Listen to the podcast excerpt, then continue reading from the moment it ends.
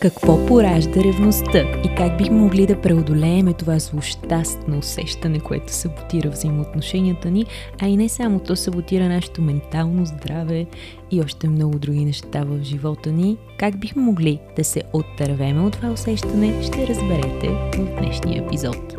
Та ревността обикновенно има бурно проявление, но пък може да бъде и тиха. Една такава тиха меланхолия може да бъде и агресивна или прикрита, но при всички случаи е винаги нараняваща, а това води след себе си до конфликти в отношенията с другия. Дали ще са насъщни или ще са прикрития все тая, дори ако са открития по-добре, защото там, където се крият неща, те стават като едни подводни камъни и може би месеци, години по-късно излизат наяве и е още по-болезнено. Така че ревността обикновено се проявява, когато се чувстваме заплашени, когато се страхуваме и се подценяваме, а това са все моменти, които бихме могли да преодолеем, стига да знаем как.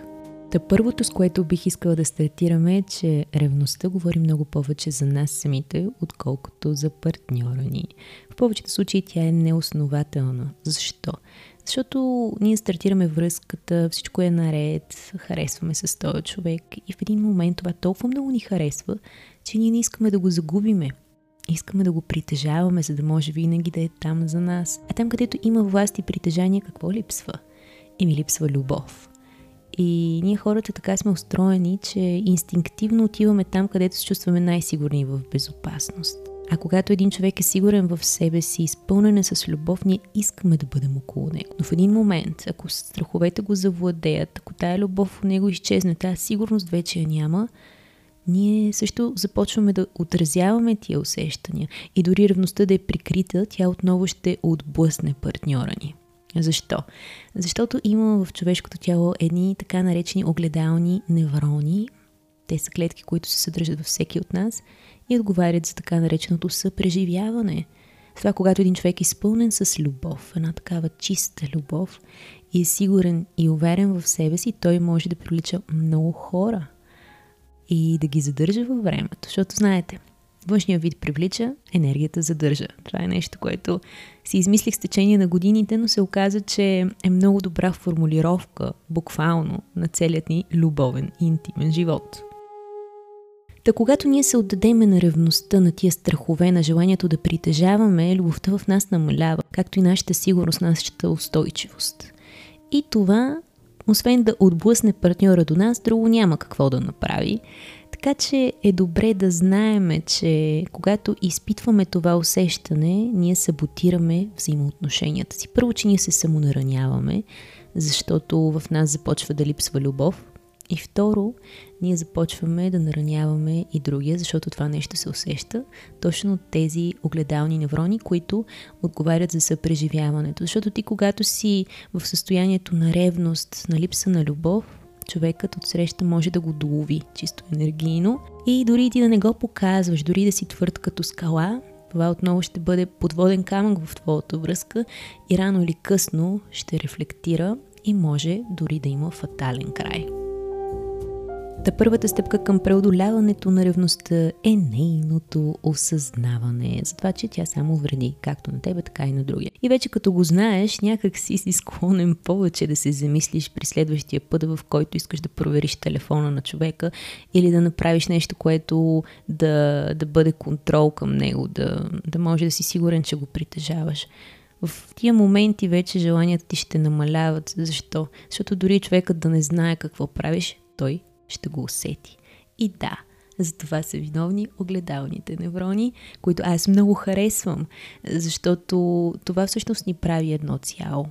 И затова е толкова важно да бъдем добри със себе си, защото така и другите ще бъдат добри с нас.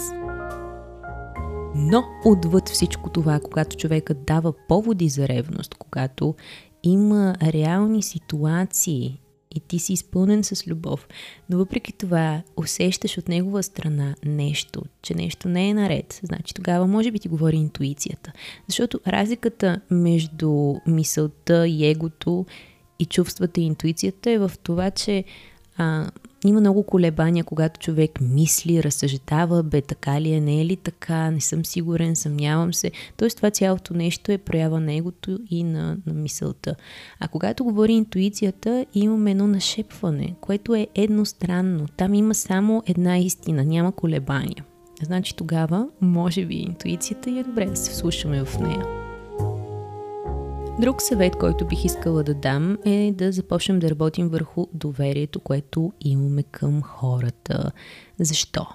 Защото е много важно да знаем, че любовта не може да се заслужи, не може и нашето доверие да се служи, то може само единствено да се даде като един подарък и човекът отсреща, ако желае да го приеме и да го запази.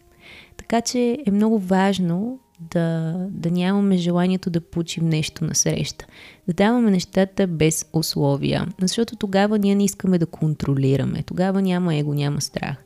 И човекът инстинктивно усеща, че ние му даваме това без условия, с а, една свобода, и той иска да го запази, защото го усеща като нещо специално. Пак напомням за тия огледални неврони. Те ще ни решат всичките проблеми, казвам ви. Както се отнасяме към себе си, така и другите ще се отнасят към нас. С това е много важно да изградиме доверие към себе си. Да си обещаваме неща, да ги извършваме, за да може този преход да се случи и в нашите взаимоотношения, и ще видите колко красив процес е това. Ох, и тук нещо много важно искам да ви кажа, да не си връщате на партньора за изпитването на ревност. Какво ще рече това? Е, примерно, човека нещо без да иска е направил и вие решавате, е, сега ще му го върна, айде тук малко да поревнува. Това не е здравословно, това създава токсична динамика във вашите взаимоотношения и повярвайте ми, няма да доведе до нищо добро. Защото това, което вие правите, провокира от другия съответните действия. И те не са красиви. Така че не дейте с тези игри. Няма смисъл. А, действайте през сърцето, бъдете автентични и казвайте нещата такива, каквито ги чувствате, но с един спокоен тон. Да кажем, че интуицията ви проговаря, че нещо не е наред във вашата връзка. Обсъдете го тихо и спокойно, с любов, с подкрепа, с желанието да подкрепите другия, той да се почувства добре, да се почувства защитен. Защото, напомня ви, човек отива и остава там, където се чувства най-сигурен и най-добре. Ако ви успеете да създадете това усещане в вашата връзка, човекът няма да има желание и повод да си тръгне. Нито да ходи някъде там с някой друг.